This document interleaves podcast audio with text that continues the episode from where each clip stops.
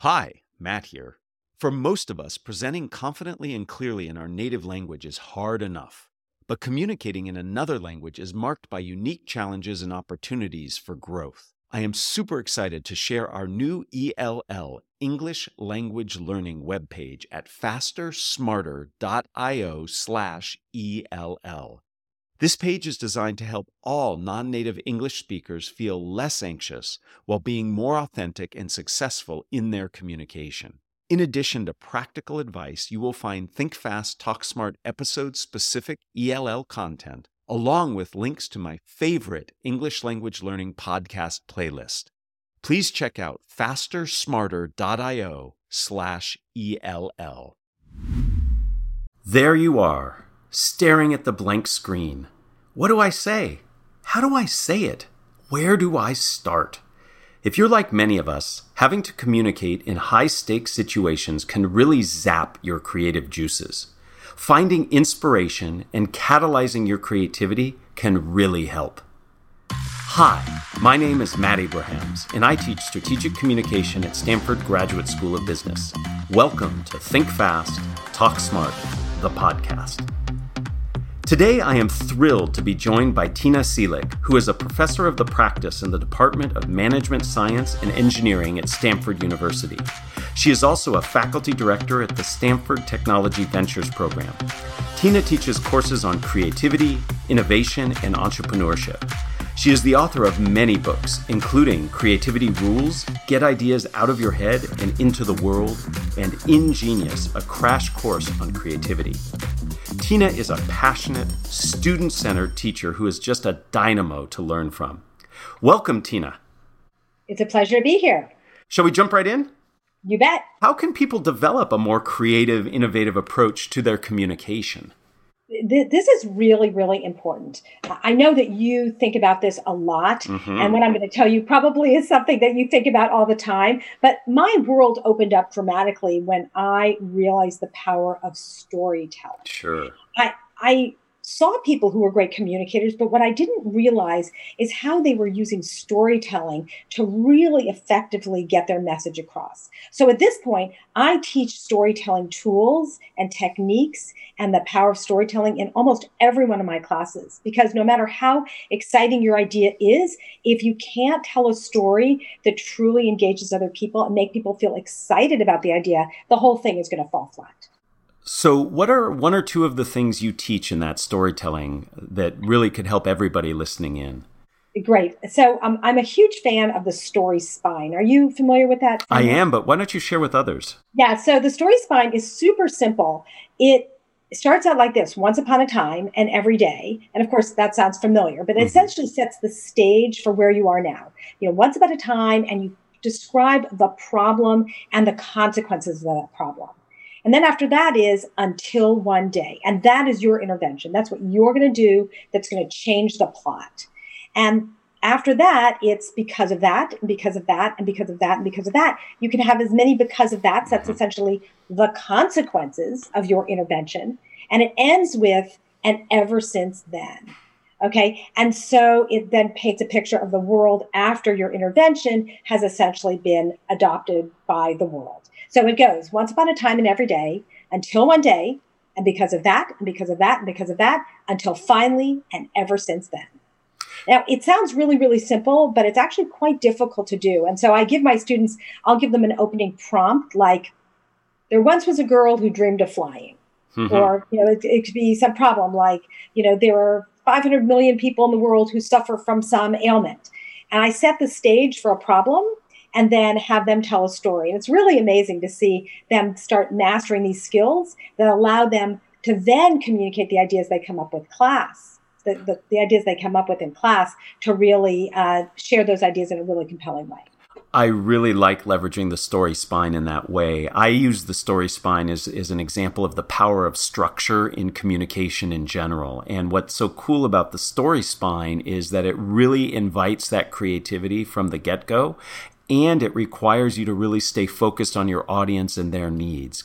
To my mind, one of the most important things of any storytelling is making sure that you engage the audience and make it relevant to them. And that approach that you take puts that at the forefront. So that's really powerful. Yeah, I, I, also one of the other things I, I think is extremely important is to think about the hook at the beginning mm-hmm. of the mm-hmm. story. And there's so many ways to have a great hook. It could be a really surprising fact. It can be um, something funny. It can be a question. In fact, I usually like to start with a question, a provocative question, because it, it very clearly engages the audience in thinking about, wow, how would I answer that question? That's a really provocative question. So, Tina, I am literally picking up my soapbox. I am putting it down and now standing on top of it because you just touched something that is so important to me. I am on a personal mission to have people stop starting their presentations and meetings with, Hi, my name is, and today yes. I'm going to tell you about. That is so banal, so boring. And what you just mentioned about how to start in a provocative, engaging way can dramatically change an interaction, a communication, and it certainly helps in storytelling. So thank you for giving me an opportunity to share that, that we have to change the way we start because it, it just it puts people in a, in a position of passiveness and disengagement if we don't do it right. I, I completely agree. In fact, here's a fun thing that you might want to try in your classes uh, mm-hmm. uh, as well. Uh, just a couple years ago, we started a new program and the students would go around the room and introduce themselves. And they do this like i'm joe schmo and i study this and my research is that and everybody's you know snoring. So we switched around. One of the students started using a different framework and it caught on. And this is the framework. She started out saying imagine a world where and then she would talk about you know imagine a world where we travel to space as frequently as we get on an airplane and then she'd say, and my name is so and so, and this is what I'm excited about, and this is what I'm studying that's going to help me get there. And so we now do that in all the introductions. The students all have to start out with what they're passionate about. Imagine a world where I, and then they have to start with that before they tell anyone who they are or what they're studying. I love that. I love that. And it dovetails nicely with what I teach, which is start like you're an action movie. All action movies start with action, and then you learn the title of the movie and the credits. And, and what you're doing in those introductions is the same thing. Start by getting people passionate and engaged, and then you can introduce yourself. I love it. I love it. So, my next question has to do with what we spoke about in the introduction to this podcast about feeling stuck about how and where to start when we create a high stakes communication. What advice and guidance do you have for sparking our creativity and getting us started in on our communication? Yeah, that's a really good question. As with most problems, the best place to start is with a real, really understanding the needs and this starts with asking questions. Hmm. So sparking communication starts with asking why or what or how. And so having a mindset of curiosity opens the door to great communication. And the more questions you ask, the more you learn, the more engaged you will be with others. Yeah, I think a lot of us go into these things saying, I have to say all this, or this is my time limit, and I feel a lot of pressure. And I, I really like this idea of asking questions. Do you have do you have other advice on question asking? Oh my goodness. I spent a lot of time in my classes teaching students how to ask questions. Uh, hmm. Uh, the question you ask is the frame into which an answer will fall. And this might huh. sound like, what are you talking about? But I can give you some really interesting examples that hopefully will just like blow your mind and make you realize how powerful this is. I would love for you to do that. I'd love to hear some examples because that statement about the frame sounds very Zen like. So I'd love to hear what it means. It is actually. It's I mean it's it's so core to everything we do. I can give you several examples. In fact, let's start with a simple example. Okay, I could ask you uh, to build a bridge, and you can go off and build that bridge. Mm-hmm. Or you could come back and say, Well, Tina, why do you need a bridge? Mm-hmm. And I'd say, Well, I need a bridge to get the other side of a river. And you go, Wow, well, there are lots of ways to get to the other side of the river. I mean, what, Matt, how many other ways are there to get to the other side of a river? What could you do? I could think of three or four different ways right away get a boat, swim across, things like that. Right, exactly. A tunnel, a hot air balloon, you know, all sorts of ways to get across. So if I ask a question, do you want to, I, how to get across the river, it's a really different solution set than how do you build a bridge. But my favorite example is when I use in my classes where I have the students come up with all the things they hate about their suitcase. Of course, Ooh. we're not using as many suitcases right now, but you know, we're not traveling as much. But you know, they, what are all the things? And they quickly make a list of, oh, it's too heavy. The clothes get wrinkled. The wheels get locked. The handle doesn't work. All sorts of things. You know, it's not the right size. And so I go, okay, great, go design now a brand new suitcase. And they come back with all these new fancy suitcases with all of these new features. And they think they've done their, a good job until I say, did we ask the right question? Hmm. Because the real question is why, just like why do you need a bridge? You know, why do you need to go across a river? The right. question is why do you need a suitcase? Uh-huh. The, the initial answer, people think I'm just being flippant and they go, well, you know, to carry my stuff. But that's actually not why you use a suitcase. Nobody likes to carry a suitcase. We use a suitcase despite the fact that we hate packing it, we hate dragging it around, we hate it getting lost. And yet we use it and we assume that we need a suitcase. But the real reason, when you start going down that rabbit hole, you start realizing the real reason you use a suitcase is to have the things you need at your destination. Mm-hmm. Sure. So, how might you solve that problem? And they look at me and go, well, well, that's kind of interesting. How might I solve that problem? And I urge them to think not just today, but what could you do in five years or 10 years or 50 years to solve this problem? So you could say, well, what if I had 3D printed clothes? Uh-huh. And so essentially my closet, you know, had a, a virtual closet in the cloud. So when I get to my destination, I go, gosh, I really wish I had a jacket. I'm going to print out my down jacket. Or, gosh, I really wish I had hiking boots and I print them out. And at the end of your trip, you kind of melt them back down. They go back up in the cloud. Or maybe there's uh, Airbnb for clothes, right? You go somewhere and you rent all your clothes and then you give them back. Or maybe your suitcase, maybe you have one suitcase that travels around the world independent of you. And you just go online and say, suitcase, go to Paris, suitcase, go to Rome, you know, ah. and it tells you. So the, the fact is that you need to question the questions you ask. And this is one of the most powerful things you can do to unlock really, really innovative solutions. Well, first, I'd love to live in that reality because I hate schlepping suitcases. But second, the, the idea that we have to question our questions to spark creativity can help in not just creating communication, but I think in lots of facets of our life. Thank you for sharing that. As you've just demonstrated, you're a master teacher, and I know you have embraced virtual teaching as many of us are having to do. Can you share best practices you've developed that can help all of us as we communicate more and more remotely?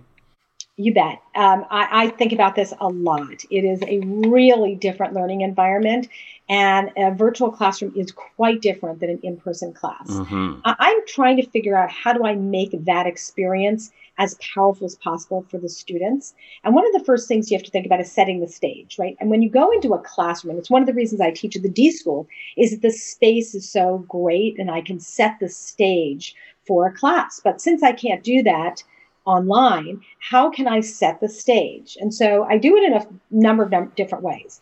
One is I uh, always start my classes off playing music.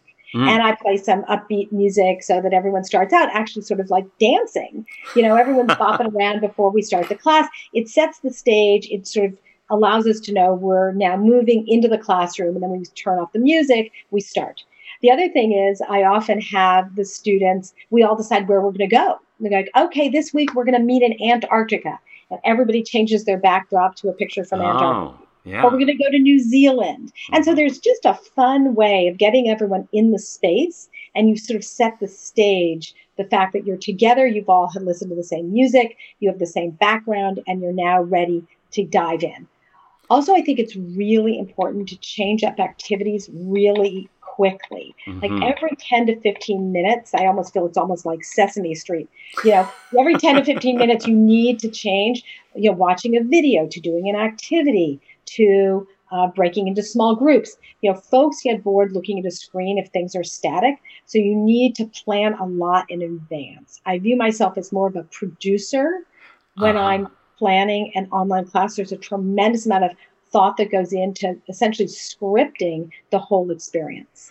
So I the the point about setting atmosphere up front, I, I think can make a really big difference. You're doing it with music and common backgrounds, but just taking time to think about how do we set the tone for what we want this communication experience to be like is really important.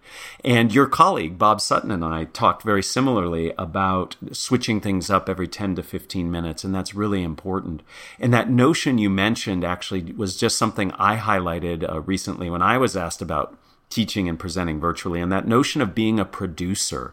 So we often think, hey, I just have to focus on my meeting contribution or the, the agenda or my presentation. But when you're presenting virtually, you have to have this other task to focus on, which is the production aspect, the timing of it. When do I do things? Do I have things lined up?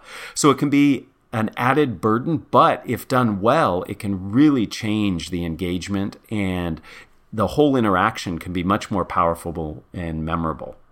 Exactly. Uh, one of the other things I do is I always have a check in with mm. the students. And it's interesting I used to do it in my classes where we'd stand in a big circle and everybody would get, say a sentence about what's going on in their life. And it might be, oh, I'm going to go to Yosemite this weekend, or I've got a big exam after this, or I just have a job interview, whatever it is. But guess what? I can do this now on a Zoom whiteboard mm-hmm. and it hmm. happens really efficiently. Everyone can kind of populate it. I can ask a different question like, what are you looking forward to? Or what's your best quarantine treat? And people will quickly populate it and you get this wonderful snapshot of where everyone in the class is at the moment.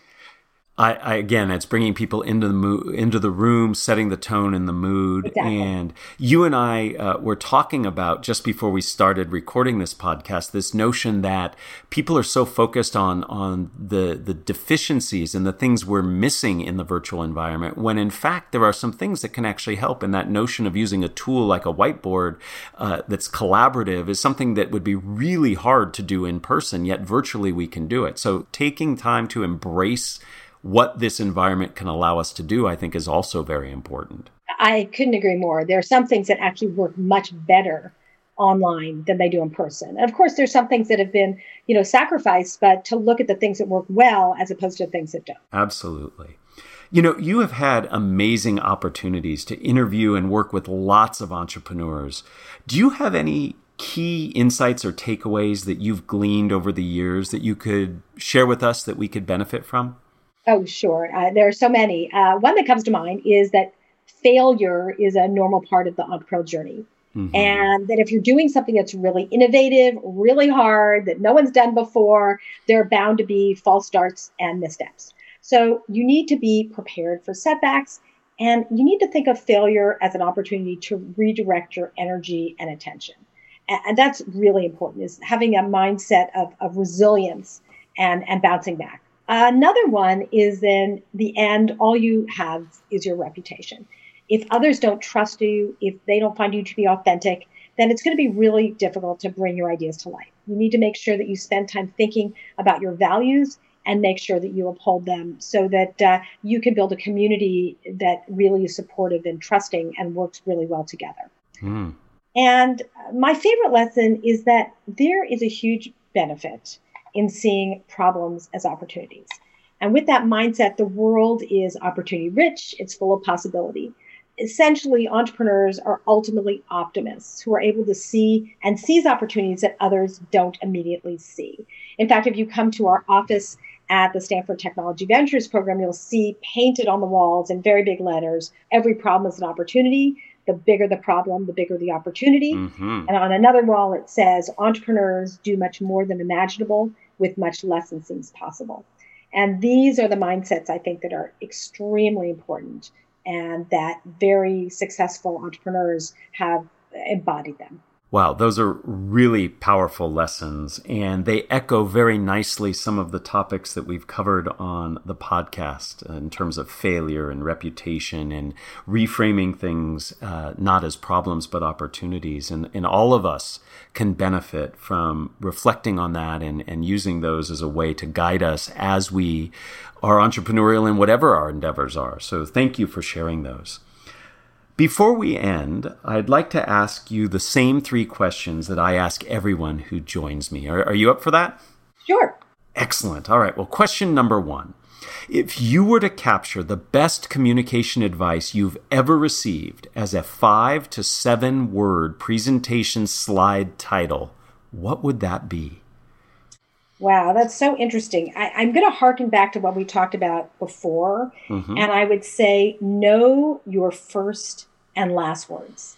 Hmm. When you are giving a talk, you should know where you're starting and nail it and have that opening line or the opening story completely set. And you should know the last words. you end up really engaging people in a way that they know where you are, they know where you're going, and they're with you until the end.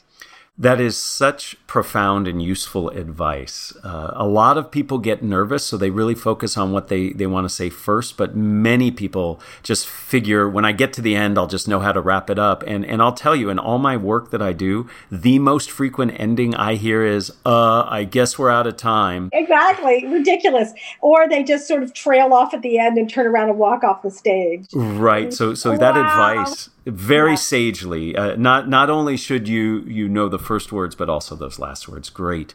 Let me ask you question number two, and I'll be very curious to hear your answer about uh, to this. Uh, who is a communicator that you admire, and why? I think the most compelling speaker I have heard on our stage is Sal Khan, founder mm. of Academy. He is the only speaker in the series that has ever received a standing ovation. Wow his storytelling ability is incredible. He's super funny, he's really humble, and he used such motivating examples that everyone was sitting on the edge of their seat. Um, I have to say, I just aspire to being as such a masterful storyteller and communicator as he is very cool. I, I have seen him speak and I completely agree. And I have to fess up to something. He actually exercises at the same gym that I belong to. And I have wanted to go up to him, but I am way too intimidated. So, oh, he's so humble. You should just go say hello. But I'm often really sweaty anyway. But uh, no, he's a, he's a great, he's a great speaker and, and a great guy. I said, I told you to do it. Okay. I'll say Tina told me. And, and I've learned in my life, Tina, that if I follow your advice, good things happen. So thank you. All right. Question Question number three uh, What are the first three ingredients that go into a successful communication recipe? Well, you know, what's interesting. I, I do a lot of public speaking. Mm-hmm. And I did a little exercise a couple of years ago, a project uh, called 60 Weeks to 60. Mm-hmm. And in the 60 weeks up until my 60th birthday, I gave myself different challenges. And one of them was that I went to a professional speaking coach. Mm-hmm. And she was amazing. She watched videos of my talking. And some of the most important things I learned from her were to stand tall, you know, just hold the space. Sometimes, I mean, there's a tendency to want to rush through what you're what you're saying and to kind of be feel like somehow you're taking up people's time, but they're there to hear you. So you want to stand tall, mm-hmm. slow down, mm-hmm. and tell a story those three bits of advice are fantastic helpful and direct. And many people if they were to take time to watch their videos uh, and have others give them feedback would note exactly what you learned that these are things that that we often don't do and yet they make a big difference. Stand tall slow down tell a story great advice. And and Tina, the whole conversation was fantastic. Your insights and ideas about creativity and communication were were spot on, very helpful, and everyone listening can benefit from taking the bits of advice you shared into practice and, and really thinking about how they themselves can be both creative and innovative. Thank you so much. Thank you. It's been a pleasure. Thank you for listening to Think Fast, Talk Smart, the podcast. To learn more, go to gsb.stanford.edu. Please download other episodes wherever you find your podcasts. Hi, Matt here. We'd like to ask for your help. One of our big goals for this year is to bring Think Fast, Talk Smart to more and more people around the globe. Please help us by sharing Think Fast, Talk Smart with your friends, coworkers, and family. Also, be sure to rate and follow us. Finally, join our Think Fast, Talk Smart communities on LinkedIn and Instagram. Thanks for your help.